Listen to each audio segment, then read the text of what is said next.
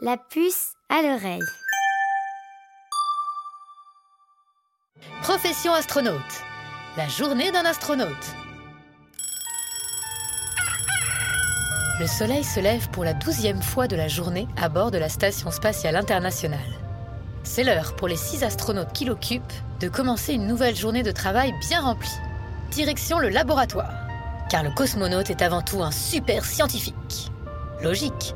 Après tout, la station n'est pas un simple vaisseau, mais un laboratoire géant unique en son genre. De nombreuses expériences, bien sûr, portent sur l'observation de l'espace.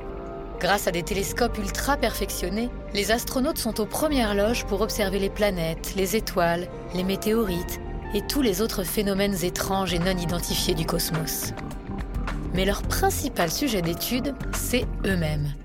Car les super scientifiques sont en même temps de super rats de laboratoire qui s'étudient les uns les autres pour comprendre les effets de l'espace sur le corps humain. En effet, une fois qu'ils s'éloignent de la Terre, les cosmonautes constatent que leur corps réagit bizarrement.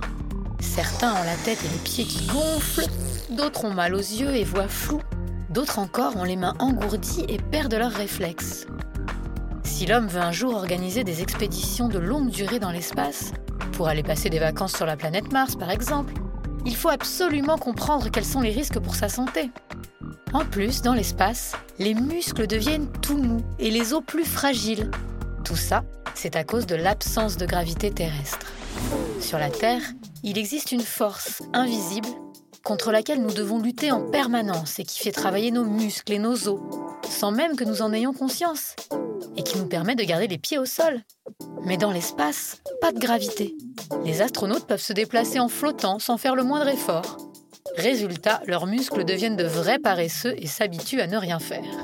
Pour leur éviter de revenir sur Terre mous comme des flancs au caramel, ils doivent faire plus de deux heures de sport chaque jour. Après une matinée au labo, il est donc temps de se rendre à la salle de gym. Elle ressemble à une salle de gym normale, avec des tapis roulants et des vélos d'entraînement, qui sont tout de même équipés de sangles pour retenir nos super athlètes à leur machine. S'ils doivent se maintenir en pleine forme, c'est aussi pour assurer les missions à l'extérieur de la station. Et oui, régulièrement, les astronautes doivent enfiler leur combinaison spatiale, attraper leur caisse à outils cosmiques de super mécaniciens et sortir pour réparer la station ou y installer de nouveaux morceaux.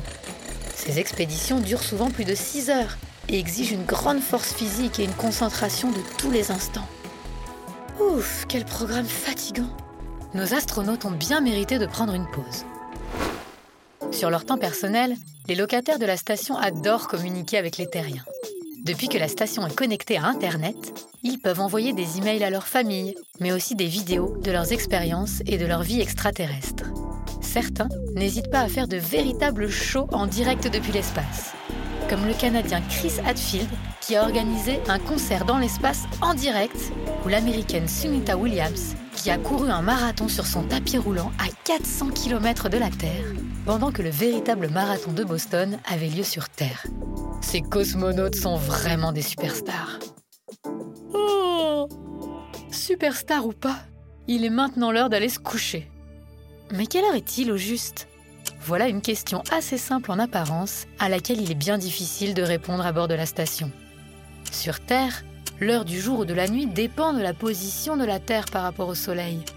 Mais la station spatiale, elle, fait plus de 15 fois le tour de la Terre en 24 heures et ses habitants voient donc le soleil se lever plus de 15 fois par jour.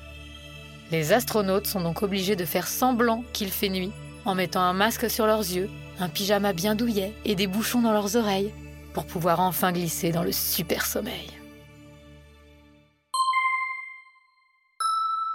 La puce à l'oreille.